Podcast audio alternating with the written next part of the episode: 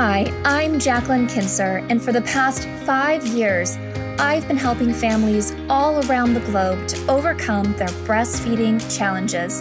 And this is the first non clinical breastfeeding podcast that shows you how to rock breastfeeding and master motherhood through practical tips, mindset shifts, and honest conversation to create a confident and empowering breastfeeding journey. This is the Breastfeeding Talk Podcast.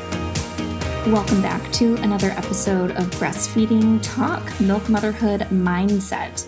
I am your host, Jacqueline Kincer, and in today's episode, I really want to talk about something that I'm super passionate about and that really, really needs to be talked about. And that is the latch, the latch at the breast. We'll talk a little bit about the latch at the bottle as well, but it's so so important.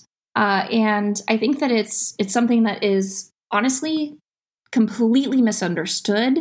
It is completely undervalued when it comes to breastfeeding and breastfeeding success.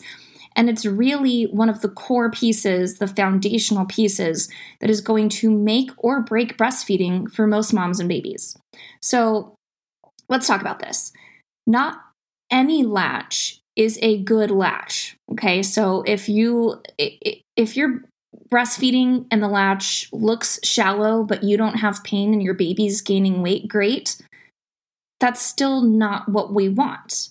That is still not a good latch, and we need to work on it. Why do we need to work on it? Well, there's a lot of factors, but I, am going to try and explain this in in a way that I can do it where there's no visuals because we're here on audio. So, the baby's lips. Let's talk about that because this is one of the most obvious things that we can see when it comes to the latch. And by the way, I do want to stress this that no matter how the mouth looks on the outside, it's actually even more important what's going on inside the baby's mouth. So, can a baby have what I would say is a good looking latch, but still not be feeding well because they're not moving their tongue properly in the mouth? Absolutely.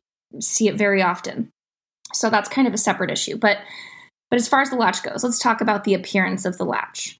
So, there's this misconception out there that the upper lip needs to be flanged out. This is not true. If your baby has an upper lip that is flanged out, they have a shallow latch.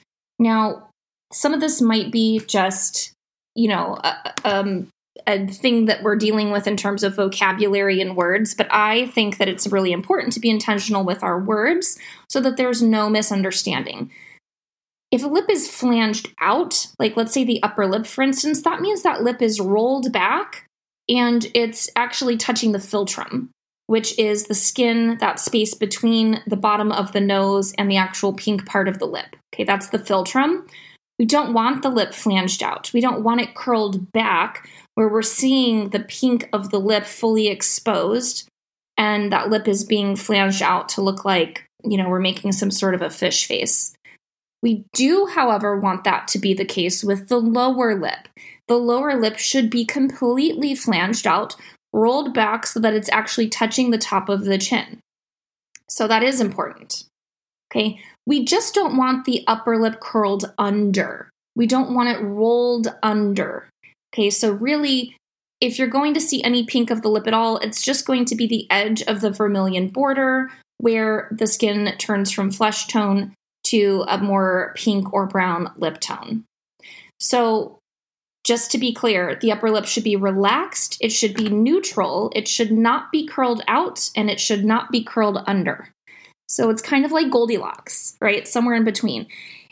When the lip is, well, when the baby's latched at the breast, there shouldn't be any tension around the lips. There shouldn't be any blanching where the tissue is turning white as it's moving or latching onto the breast. It also shouldn't be forming any sort of creases um, that are creating sort of red lines around the mouth or the face. And it shouldn't be creating any sort of pink from tension or stress on the tissue. So, just to be really, really clear, that's what's ideal. Again, the lower lip should be flanged out. But let's also talk about another part of the lip, which is the corner of the mouth. The corners of the mouth should not look like corners of the mouth when the baby is latched to the breast. They should be rounded. There should be no crease, no pinching. Um, the corner of the mouth should actually be flush against the breast. There should be no gap between the corner of the mouth and the breast. So I don't want it to look like a Pac-Man or, you know, a greater than or less than symbol. I want it to look like a nice crescent shape that is gently hugging the breast. So, if we want to talk about angle and mouth opening, geometry of the latch, so to speak, the baby's mouth should be open at around 140 degree angle. So, I don't need you to get out your protractors, but we all know what 180 degrees looks like, right? It's going to be a little less than that but it's definitely going to be a lot more than 90 degrees. So keep that in mind. 140 degrees is basically the angle that we're going for. Okay, so I know a lot of you who are listening, if you're breastfeeding and you're struggling with the latch, you're probably thinking there's no way I can get my baby to open that wide. It probably has to do with your latch technique, which I'll talk about. So the other part of the latch that's really important, let's just slow this down for a minute. You know, in the and when the baby's in the process of latching, really the first thing that needs to happen is that their lower lip and their chin comes to the breast, touches the areola, right? And then their tongue is actually going to extend forward. They may actually lick the breast, they may stick their tongue in and out. It's going to cover the lower gums and it should also cover the lower lip. The tongue is responsible for what we call the oral grasp, meaning that that tongue is going to extend beyond the lower gums, especially once a baby has teeth. It's going to protect those teeth from touching the breast, right? Or the firmness of the bone of the gums from chomping on the breast and creating pain and compression. And then it's going to also extend over that lower lip. Remember, the lower lip flanges out. It's really not even touching the breast that much. It's just kind of the edge of the lip is, is touching the breast and creating a seal, but it's not actually grabbing onto the breast. It's the tongue that's over those lower gums in that lower lip that is actually grabbing onto the breast. So the tongue extends outward. The sides of the tongue curl up to create a seal and to grab onto the breast and to also hold onto it and pull it into the baby's mouth. Now, once the breast is in the baby's mouth, there's a wave like peristaltic motion that starts at the tip of the tongue and goes towards the mid and posterior tongue. And so the baby is grasping onto the breast. It begins at the tip of the tongue. There's a little bit of elevation there, and then that elevation moves back from the tip of the tongue to the back of the tongue. And that is what creates pressure in the baby's mouth that extracts the milk from the breast. So breastfeeding is not suction. That's not what's happening. In fact, the technical term for what the baby does as the breast is suckling. It is not sucking, it is suckling with an L. And this is something that we know when we've known for a very long time because of ultrasound studies that have been done on breastfeeding babies, bottle feeding babies, babies sucking on pacifiers, all sorts of things, right? So we know what's happening in the mouth. We've actually been able to measure what's happening in the mouth. The baby's tongue mostly the mid tongue, which a lot of people might call the posterior tongue, but that's actually just technically inaccurate, but it's the mid tongue, or you can think of it as the back of the tongue if you're just a layperson, right? You're not a medical professional listening to this. And that part is what really elevates up to the roof of the mouth and down again. And it elevates up to the soft palate. So that mid tongue rises and should meet with the soft palate that drops, and those two come together and form a seal in the back of the mouth. Okay, so when that happens, there's a vacuum that's created in the mouth. When the baby's tongue drops again, there's a change in pressure. It creates negative pressure in the baby's mouth, and the breast that's full of milk has positive pressure. Now, if you know anything about physics or or just pressure in general, right? Pressure wants to equalize. So there's positive pressure in the breast, negative pressure in the baby's mouth that wants to equalize. That's what actually makes the milk go into the baby's mouth, is that pressure differential. So the baby's tongue drops, that negative pressure is created, the milk comes in the baby's mouth, and as that tongue drops, it allows the milk to come into the mouth. Again, the posterior tongue is elevated, the rest of the tongue is not, it is down at the floor of the mouth, and then the baby's tongue moves up at the tip of the tongue and pushes that milk down in a wave like motion down their throat for a nice clean swallow. Now, if the baby has poor oral function or has a tongue tie or some limiting factor, like not a good latch or some sort of structural anatomical issue that is preventing that mid tongue from rising and fully meeting with that soft palate, that's when they end up swallowing air during the feeding. This is how we get aerophagia induced reflux.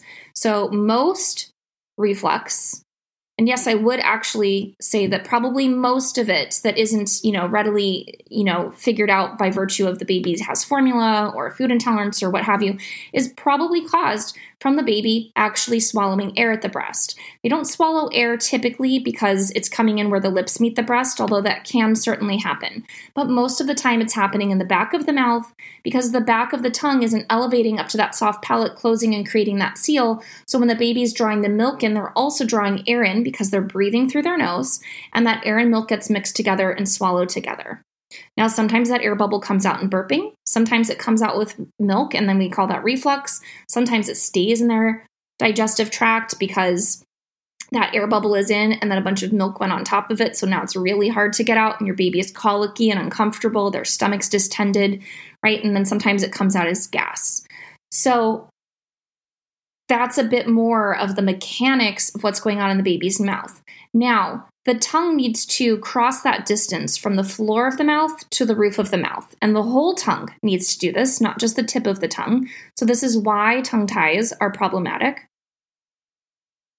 But we also need the baby's mouth to be open wide so that the breast tissue, not just the nipple, right? It's breastfeeding, it's not nipple feeding. So try to remember that. It's not so much about the nipple. I, I very rarely think about the nipple in terms of breastfeeding, I think about the breast, right? We want a nice chunk of breast tissue to come into the baby's mouth, so much so that the place towards the nipple, really the areola, right behind the nipple, where all of those milk ducts converge together, that that sort of pooling of milk right there, that that part of the breast is actually in the baby's mouth so that it's not being pinched off. Right? If the baby has a shallow latch and is just latched onto the nipple or right behind the nipple, they're actually pinching off that part of the breast where all the milk ducts converge. And we have a pooling of milk that's ready and raring to go, right? It's ready to exit the nipple, go in the baby's mouth. But now some of it comes out of the baby's mouth, but a lot of it is pinched off. And try to remember this. You know, your milk ducts on your breast are much like the veins on the back of your hand.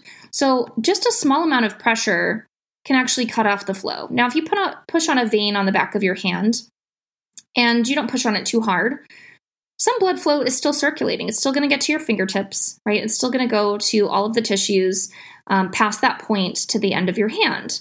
But it's not going to be as good of a flow, right? Some of that blood's going to back up or whatnot or, or be redirected into another area. This is how we end up getting things like clogged ducts or mastitis because we're preventing that nice flow of milk. So the baby's latch even if they can still get milk, even if it's not causing you pain, if there's a slow of efficiency, if there's a problem in the transfer of milk, if insufficient pressure is generated in the baby's mouth, maybe it's not causing immediate problems, but I promise you it's going to cause problems down the road. And it's either going to lead to a decreased milk production, usually around the 12 week postpartum mark, when your hormones are no longer responsible for milk production, right? So we switch from an endocrine driven lactation process to an autocrine driven lactation process, meaning instead of your endocrine system, your hormones, the birth of the placenta, the fall of the progesterone, the rise of the prolactin, all of that is what's responsible for the beginning stages of lactation. Now, lactation switches away from being hormone dependent to being dependent on how well the milk is removed from the breast and how frequently it's removed if there is an insufficient or inefficient removal of milk from the breast, then your body thinks that it doesn't need to make more milk because there just isn't a demand for it. So when I hear stories of moms that say, oh, well, my milk just dried up at three months, just out of nowhere. No, it didn't. There was definitely a problem, but that problem got missed probably because the baby was initially gaining weight great and there was no pain for the mother, or maybe there was pain in the first two weeks and then it went away. So, mothers are often dismissed with these initial concerns. They're told these things are normal. They're told that the gold standard of, of knowing whether or not breastfeeding is going well is how well the baby is gaining weight. And that's just not true.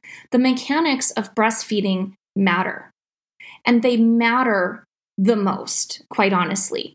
Not only that, in terms of how much milk the baby's getting or preventing, you know, uh, breast problems for the mother, but if the baby has a poor latch, they're actually using the wrong muscles. They're having to work harder to feed. So sometimes these babies are babies that tire very easily at the breast. They fall asleep before they finish a full feeding, or they feed more frequently, or they experience a witching hour because they've been overworking their jaw and their temporomandibular joint.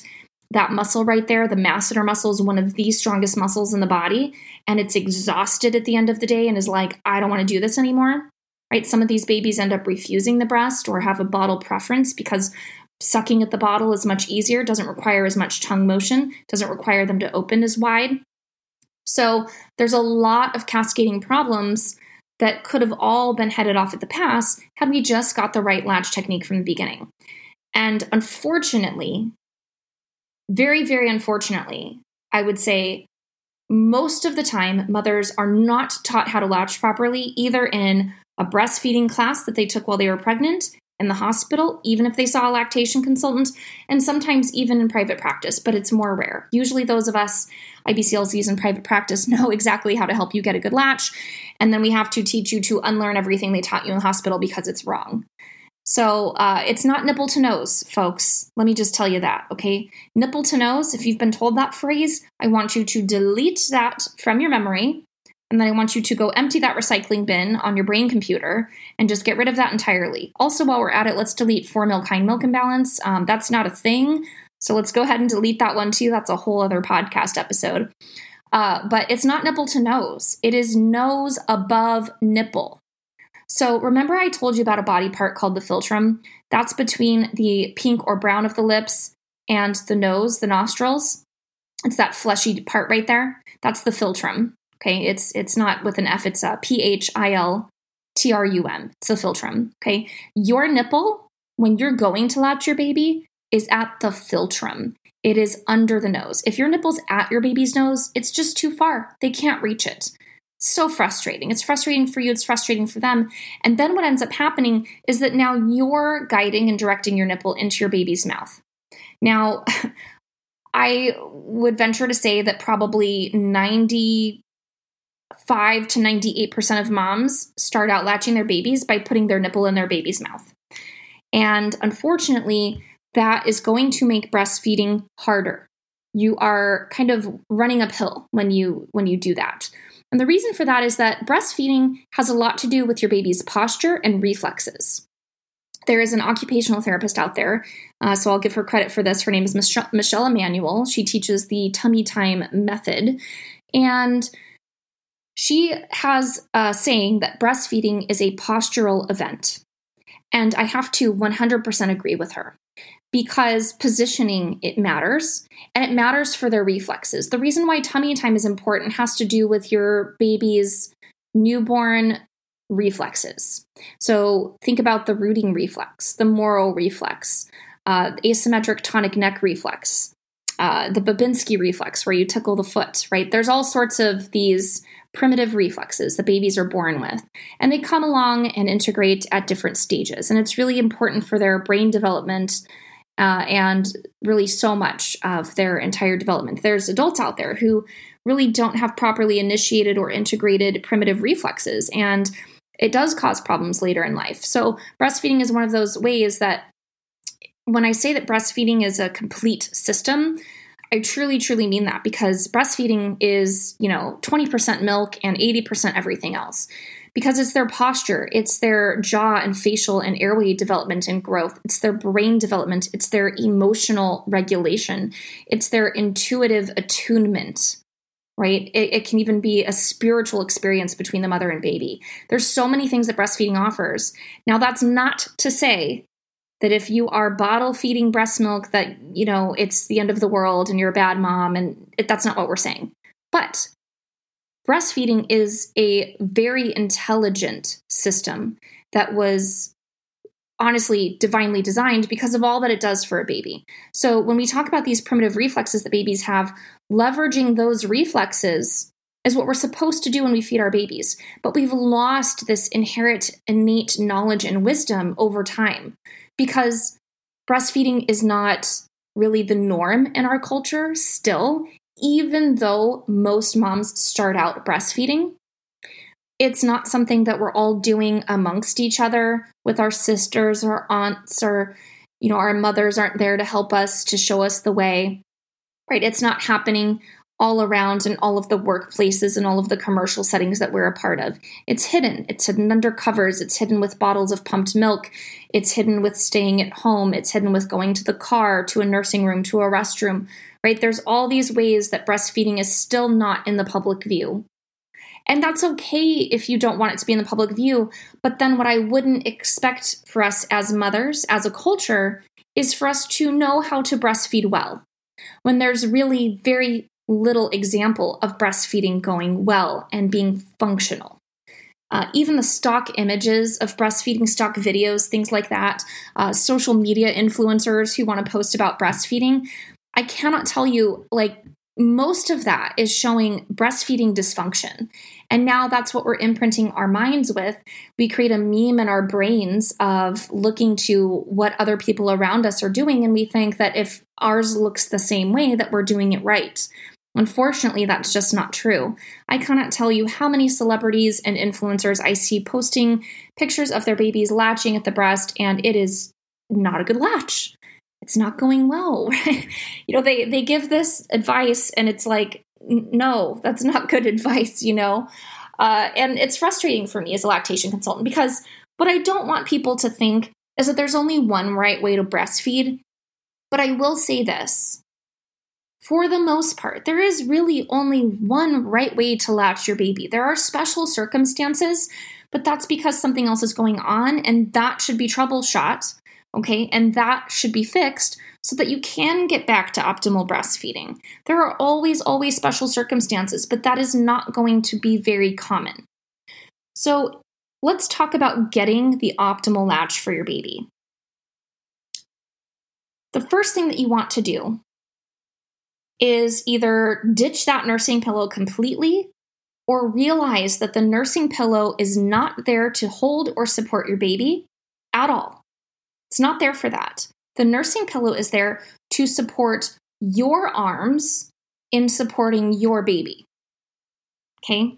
Now, before I get a bunch of hate mail and a bunch of haters saying, I love my nursing pillow, I couldn't nurse without it, maybe you're one of those few people who's using it properly Okay, but probably what happens is unfortunately, people end up laying the baby on the nursing pillow so that they can have both hands to then hold the breast or do whatever else they're trying to do and latch the baby. It's going to be a recipe for shallow latch. It's going to be a recipe for dysfunctional breastfeeding. So, quite honestly, you have a built in nursing pillow when you are a new mom and you've just given birth, and that is your uterus that is still not back to its normal size. So, you will still have a distended abdomen that is there to support your baby. In fact, laying your baby on the fundus, the top of your uterus after birth, helps it to contract back to a normal size. It helps build back your abdominal core strength that sort of got shot to pieces by virtue of you being pregnant. And you're supposed to engage those core muscles. And core is not just abs, by the way, it's also your back, it's also your pelvic floor. Okay, you're supposed to be having good posture and using your arms and your core to support your baby. Now, if you've had a C section, if you have carpal tunnel, whatever, I'm not saying you're doing it wrong or, you know, don't rush things, right? Everybody's got different circumstances. What I'm trying to describe to you is the ideal that we should be working towards. Okay, so you are supporting your baby in arms. I love to teach the cross cradle position because you are going to leverage your baby's reflexes in, in the most easy way by using this position. Okay, and you don't have to hold it forever, by the way. So, cross cradle, if you don't know, is where your forearm is basically along your baby's spine or their back, and your hand is supporting the base of their head and their neck. And then your other hand is free. So we call it cross cradle because you're kind of making a cross with your arm across your body. So if your baby is feeding on the left breast, you're using your right arm to hold your baby. If your baby's feeding on the right breast, you're using your left arm to hold the baby. I know this is an audio podcast, so if you don't know what I'm talking about, literally just go to your favorite search engine and type in cross cradle position, and you will see many examples of this. Um, probably not examples in the way that I'm going to describe to you, maybe you will. So, one thing you don't want to do is hold the back of your baby's head. You don't want to do that because that initiates a reflex for them to jerk their head backwards, and they are going to pull away from the breast when they do that. They're also going to be really, really frustrated. It doesn't feel good. Now, if you put a hand on the back of your head and you push it forward, how do you feel about that? Not too good, right? It actually is kind of triggering in some ways. If someone came up behind you and pushed your head, you'd turn around ready to smack someone because it's just a reflex. Okay, so it doesn't feel good. Don't do it to your baby because your baby's head needs to be tilted back. So there's flexion and there's extension. Flexion would be, if you've ever done yoga class, you've probably heard these terms. Flexion would be where your baby's chin is to their chest. We're never going to get a good latch that way. So make sure that your baby's head is an extension or their neck is an extension and it's tilted back. Okay, so we want the neck to be nice and open. This allows full opening of the jaw. It also allows full range of motion of the tongue. This is really, really important. This is a foundational piece that you cannot miss. No matter what position you're using for your baby, this is one of the reasons why I don't like football hold because most of the time the baby ends up with their head in flexion and they're never going to get a good latch that way. So, neck and neck is tilted back, head is tilted back, okay? And then their torso is against your torso. Your baby should be hugged in tight to your body. The other reason for this is that it makes it kind of a no brainer or very easy to get their head in extension when their torso is tucked in because your breasts protrude from your body. So if your baby's tucked into your torso, in order for their mouth to even come to the breast, they would have to tilt their head back because the breast sticks out away from the torso. Right? So you can say tummy to tummy, torso to torso, chest to torso, however you want to envision this. It just is going to depend on the length of your torso and anatomy and your, your breast anatomy and all of that. But the baby is tucked in. Their chest and tummy should be tucked in. This is why tummy time is really helpful for breastfeeding because your baby lays on their chest and their stomach and they get their head tilted back. That's only going to reinforce good breastfeeding posture for your baby. Okay, you should not be leaning over, you should not be hunched over, your back should be straight, your shoulders should be relaxed, and your arms, for the most part, should not be winged out, they should be more at your sides. So you're holding the baby with your like let's let's just pick a breast here. You're going to feed the baby on the left breast. So you're holding the baby with your right arm. So your hand is cradling the base of their skull and maybe your thumb and your sort of pinky and ring fingers, maybe even middle finger, kind of around the neck, the back of the neck, and the base of the head. And then the palm of your hand is probably going to be right at the top of their back, right along their spine, right along the center there. And then your forearm maybe follows the spine, and by the time it gets to your elbow, it's more at your baby's hips. I'm talking about a small baby. If you're if we're talking about a six month old, different size baby, it's going to be a little bit different. Okay, so you're doing that with your left hand, the free hand that's not holding the baby, you will hold your breast. Now, how many of you, raise your hand, I can't see you, and this is recorded, but how many of you have been taught to make a C shape with your hand to sandwich the breast? Okay, I know it's a lot of you, even though I can't see you. Uh, that is incorrect when you are doing a cradle or cross cradle hold, or even a football hold. Okay, totally incorrect. The reason for that is is that our mouths, your baby's mouth is wide from side to side, from corner of the mouth to corner of the mouth. So, if we're looking at our baby as if they were standing up, right? That's a horizontal line that connects the corners of the mouth. Now we turn the baby, rotate them, let's say 90 degrees on their side. That becomes a vertical line, right? The width of their mouth is now up and down. It's going from top to bottom. If you take your hand and now you compress your breast in a C shape, you've just compressed your breast to form a horizontal line. Well, what happens when we get a horizontal line and a vertical line together? We get a plus sign. That plus sign, that is a mismatch. we want to have parallel lines that can match up and fit into one another. So you actually want to take your hand, you want to make a U shape with your hand. So with your thumb and your fingers, you're making a U, and you're holding the breast from underneath, and then you are compressing the breast or gently sandwiching it, gently squeezing it, applying some pressure to shape your breast to firm up that area around right behind the nipple around the areola to make your baby get the most amount of breast tissue in their mouth that they possibly can. So remember this cradle, cross cradle, anytime your baby is laying on their side for breastfeeding, you are going to hold your breast from underneath and make a U shape with your hand. Now, bonus points if you're really struggling with getting a deep latch, your areola is an excellent sort of bullseye or target, if you will, not just for your baby visually, but also for you.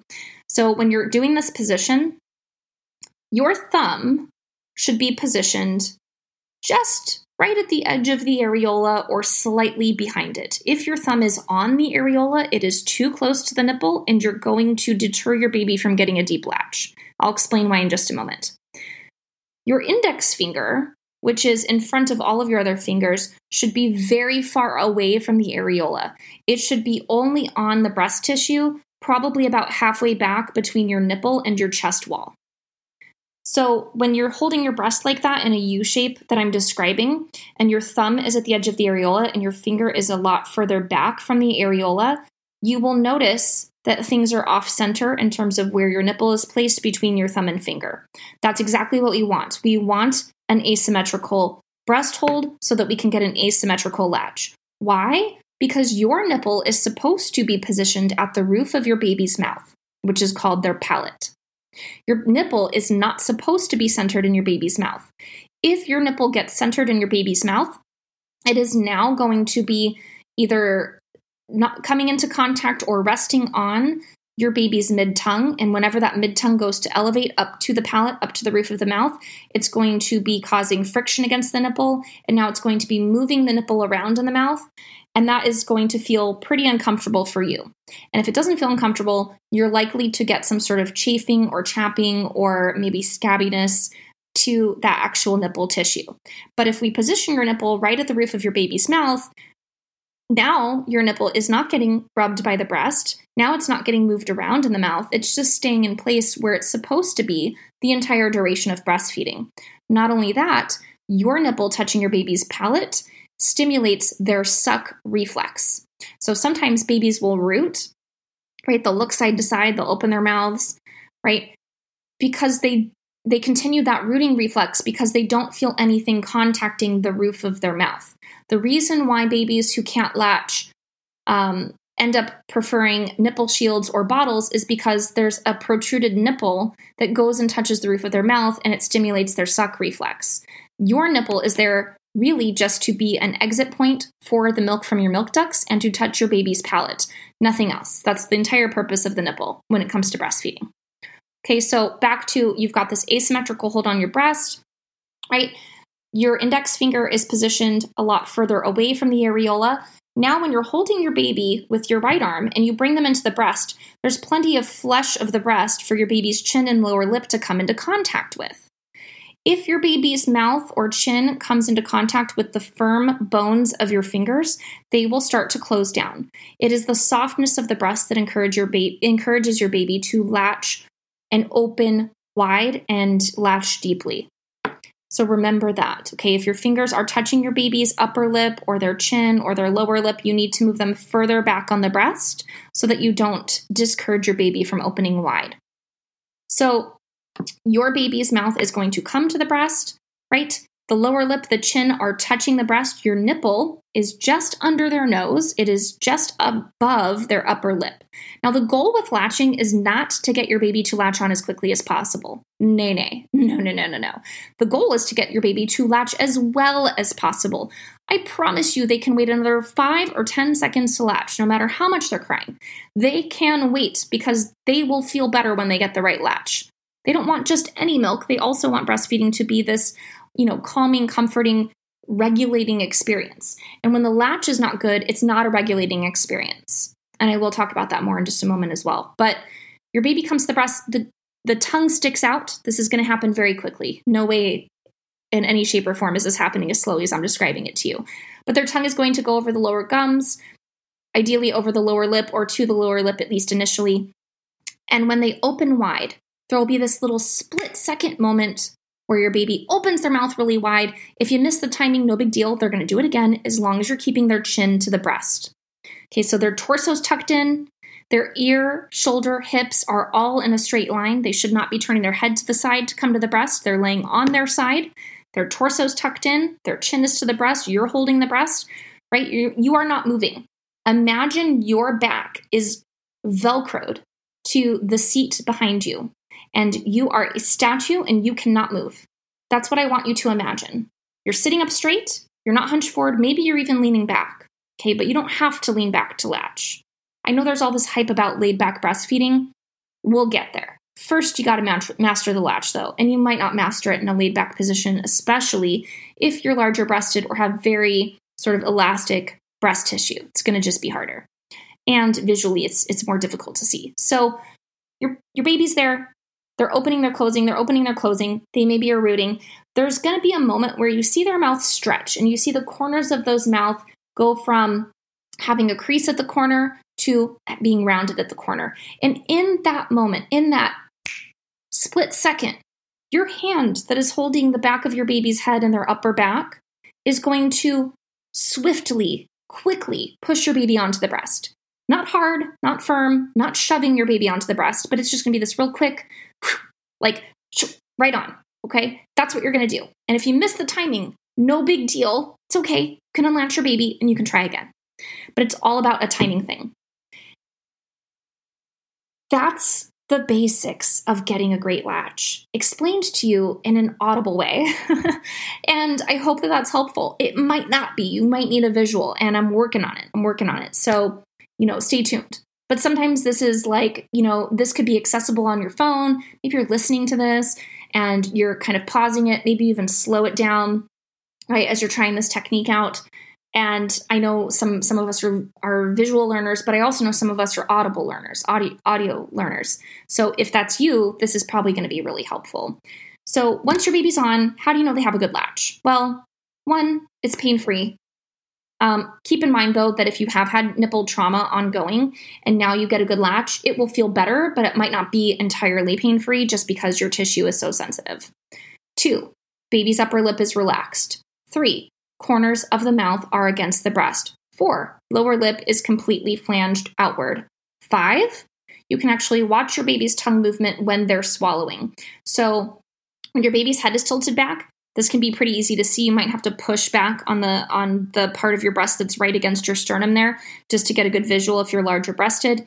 Um, but you should be able to see behind the chin bone, but in front of the neck, there is a space there and that space there is there's no bone. There's muscle, there's flesh, there's fat, right? Maybe a cute little roll of your baby um, because they have cute little baby chunk and fat, hopefully. Um, not all babies do, though, just to be honest, and that's okay. But that is the floor of their mouth. And you should see a rise and fall of the floor of the mouth, and that's going to actually indicate that there's good tongue elevation or not. If you don't see that, if you see more movement at your baby's jaw, more that the lips are opening and closing, or that the jaw is opening and closing, or that lower lip isn't rolled out, then your baby is struggling with getting a deep latch, maintaining a deep latch, or elevating their tongue while they're wide open. So a baby cannot, won't do what they cannot do. So if your baby is tongue tied, maybe they can open wide to get the deep latch, but then once they're on the breast, because that tongue cannot elevate properly, they're going to close their mouth down and go back to a shallow latch so that their tongue can reach the roof of their mouth because it's tied. Tongue tie has everything to do with tongue elevation. It doesn't have a lot to do with how much they can extend their tongue out of the mouth or protrude it. It doesn't have a lot to do with side to side motion of the tongue. Yes, it can impact those things, but what we're really looking at is the elevation of the tongue. Remember, that's what's important for breastfeeding is that up and down motion of the entire you know, mid to front of the tongue. That needs to happen in order for breastfeeding to go optimally. Again, you may not experience immediate problems by virtue of your baby not having a great latch, but there will be issues down the road. and maybe you're maybe you have an oversupply. Maybe your baby is just always able to get enough to eat and doesn't have to you know suck very hard or suckle very hard at the breast or do any of that. And even past that 12 week mark your milk supply is maintaining all of that. But if your baby has a shallow latch one it's harder to correct when they're older. It's easiest to do it when they're you know under three months. Definitely under a month is, is the easiest time. Let's try and get it right from the start if you're pregnant listening to this this episode is like absolute gold for you that I want you to like really really ingrain in your in your mind. But without a deep latch, without a breast that's filling the baby's mouth, your baby's jaw and oral and facial development will not go according to plan. It will not follow the genetic blueprint that they are born with. So, external factors, environmental factors influence our growth, our development, our genetic expression, right? Muscle placing forces on bone is what grows bone tissue. It is what grows the structure of the bone itself. So when we look at adults later on in life who either, let's say, were only ever bottle fed or were tongue tied or something like that, not only do we see that they have very small jaws, deformed jaws, deformed palates, deformed nasal passages, deformed orbits of the eyes, and these people often have astigmatism, which is just basically a, a compression of the eyeball because of the um, misshapen orbits around the eyeball. They have airway issues, right? They have upper airway resistance syndrome, they snore, they have sleep apnea, they have posture issues, things like that. Not only did their bone not grow in the right direction, but it also did not grow enough. So we can actually do scans of the bone to see as these people go through treatment to address these problems, like palate expansion or um, you know getting the jaw to grow and move forward with various orthodontic appliances. When they start getting the correct function, their tongue is moving in the right way, there's enough room for the tongue, all of that. Not only does the bone grow in the right direction, but we actually see that new bone grows so much of our small face, narrow face problem is not just that the jaw did did not grow to be nice and wide and broad, it's that there was never even enough bone growing to begin with. So if the baby is forced to create suction in the breast rather than suckle and create a pressure differential at the breast because of the latch, because they're tongue tied, because of whatever other factor, now that baby not only has a smaller airway, a smaller entire lower face, potentially, you know, impacting uh, other things. They're more prone to ear infections because the eustachian tubes that drain from the ears are now pinched off by the jaw not growing for- forward enough. Uh, so there's a lot, a lot of things that this can really impact, especially the airway. Right? Remember, the airway flows right down past behind the mouth. Right? Starts at the nose, goes up. Right? Well, the palate, the roof of the baby's mouth, that's actually the floor of the nasal airway.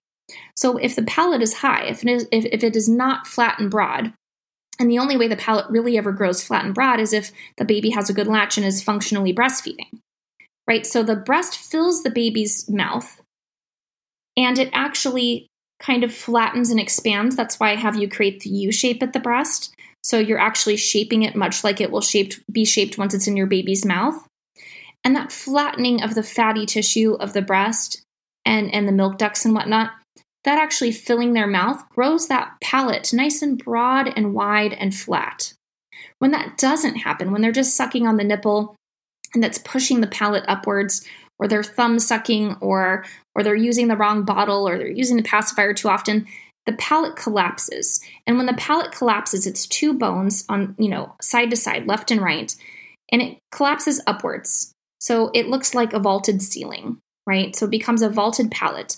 Well, when that happens, that vaults upward into the nasal passages. So babies with little tiny nostrils probably have high palates most of the time. And that can also cause a deviated septum. So right, the septum is is that cartilage, that tissue between the left and right nostril. When it's deviated, it's because there's not enough room for it to have that vertical growth. So it actually bends or sometimes breaks and sticks out to the left or sticks out to the right. Now, this can also happen because of a nose injury or whatnot, but your your infant, your newborn, uh, has probably not had an opportunity to break their nose yet. So we want to make sure that their nasal passages are forming properly. That's the beginning of the airway. If the nasal passages are too small or they're obstructed, your baby or your child or your adult child will begin to mouth breathe. And that's very dysfunctional for a number of reasons. And if, if you don't know, I have plenty of podcast episodes where I've brought on some incredible, um, amazing, most intelligent, smartest minds in medicine to talk about the impacts of tongue tie and that sort of development. So, for all these considerations, tongue tie or not, it's incredibly important. It's the foundation of breastfeeding in terms of making sure your baby gains weight well, making sure that your milk supply is maintained, making sure you don't get plugged ducts, mastitis, damage to the nipple tissue. Making sure that you don't develop some sort of breastfeeding aversion because breastfeeding is a low lying level of uncomfortable or your nipple is getting hyperstimulated. Okay, it doesn't have to be painful, but I see a lot of people not being able to nurse full term, meaning to that two or three years that maybe they had that goal of doing because they actually develop a nursing aversion. Now, this happens because there is hyperstimulation of the nipple and it's just too much, right? Like after a few years of that, of your baby just nursing on the nipple and constantly, you know, rubbing that with their tongues, your body's like, you know what? I am done. Um, but also, if your baby is struggling to get milk efficiently, right? If the flow is slowed because they don't have a good latch, because they're preventing some milk from coming into their mouth, or they just can't properly extract it and the bottle's easier, they might develop a breast aversion. They might develop a bottle preference. You might end up using a nipple shield. There's so many complications that could quite honestly stem from just getting a poor latch. And the other thing that I'll say is that I don't think that tongue tie is overdiagnosed, but I do think that there are people out there who are quick to blame tongue tie for the inability for the baby to get a good latch. And quite honestly, I do feel very, very strongly that before getting a tongue tie release, you should absolutely be working with an IBCLC. This is kind of like that the argument of, you know, like if you're going to go out and have drinks, you should plan on having someone else drive you home. Get an Uber, get a Lyft, get a taxi, have a friend and if you can't afford that, then you probably shouldn't be out eh, going out and getting drinks. Okay, now that's not to say that if you can't afford a tongue tie release or if you can't afford an IBCLC, you shouldn't get a tongue tie released. It's not the exact argument that I'm making, but what I am saying is that you will be throwing away money by going to get a surgical procedure and not having the support of a skilled, knowledgeable IBCLC and body worker in that process. That's like going to get a hip replacement surgery and you never do physical therapy. So now you're going to be stuck with scar tissue, you're going to be stuck with muscle atrophy, and maybe you got that hip joint replaced, but everything else around it never got to heal and function properly. So you still don't have the outcome that you're supposed to have. Okay, so do not go through a tongue tie release without first working with an IBCLC to rule out other issues like a latch, a latch technique, a positioning problem. Okay, not everyone needs to use the latch technique that I just described to you. There are absolutely special circumstances. But again, if you cannot latch your baby in the way that I described, then there's something else going on. Then there's an underlying cause. It's not that your baby has a recessed jaw. Babies with recessed jaws can latch in the way that I described to you. Most babies are born with a recessed jaw. But why is the jaw recessed to begin with? Why is it not grown forward far enough in utero? Was it in utero positioning? Was it a tongue tie? Was it something else? We need to investigate these things and not rush out hoping that a procedure is going to fix it all. And I guarantee you that even if your baby's tongue tied, okay, absolutely tied to the tip of the tongue, lip tied, buccal tied, the whole thing, and you don't work with an IBCLC ahead of time, you don't optimize the latch, you don't make sure that milk supply is not a factor, you don't get things going as well as they possibly could ahead of time, baby gets a procedure done. Now there's pain that's created in the mouth. Now the mouth is healing. Now the muscles are sore. Do you think your baby is magically going to know what to do with this newfound function? No, because their tongue's never been able to move in that way before. So we've got to start retraining your baby, setting them up for success ahead of time. Now, that doesn't mean you're screwed and that all is lost if you didn't do this. If you got a tongue tie release, you didn't know, you didn't work with an IBCLC, you didn't work on the latch first or, or, or work on the latch as well as you could have, or what have you, it's not the end of the world. You're not screwed. All hope is not lost but work with one as soon as you can afterwards. Or if you got the procedure done, you never saw any real benefit to it, to it or not enough improvement, it's never too late. Work with an IBCLC. The other thing that you want to be careful of is when you don't get breastfeeding to be functional, when you don't get it to go well, okay, and then you rely on a surgery to do that for you, potentially your baby might have some reattachment, might have some aberrant scar tissue that forms because we never got the rest of the structure up to speed. So you release the frenum, but what about the muscles? What about the jaw? What about the baby's posture? Are they able to tilt their head back? Or do they have a neck preference, like turning their head to one side? All of those things still need to be addressed. And the procedure to release the frenulum, a little band of collagen in the mouth, is not going to fix all of those other issues. So I say tongue tie because obviously tongue tie can cause some of the complications and things that I've talked about today, but just because you have those complications doesn't mean there's a tongue tie. Maybe it's just a latch technique issue. The other thing I'll say is sometimes you're going to try this latch technique and all of a sudden you got this great latch and you're like, oh, yay, my baby's not tongue tied, hurrah. And then two days later, you can't do it anymore and your baby can't do it anymore. Well, do the latch technique, try your best, but then get an IBCLC involved because if you cannot keep get, getting your baby to do the latch technique and you're doing all the right things, it's no longer your fault. Okay, it's not a you problem. It's not a your baby problem. It's like you need support to figure out what's going on instead of chasing all these other solutions. So, I could go on and on and on about this topic, but mostly what I wanted this episode to be for you was an audible description of how to optimize the latch to attempt to get the best latch you possibly can for your baby, kind of how to know it's a good latch, how to know when it's not a good latch, and things to look for. So honestly, I, this is just one little piece of education in you know an entire entire field and you can kind of jump off from here to other episodes like if you want to learn more about ties um, check out the episodes I've done with pediatricians, with dentists, with osteopaths on this issue. They're incredible, incredible resources.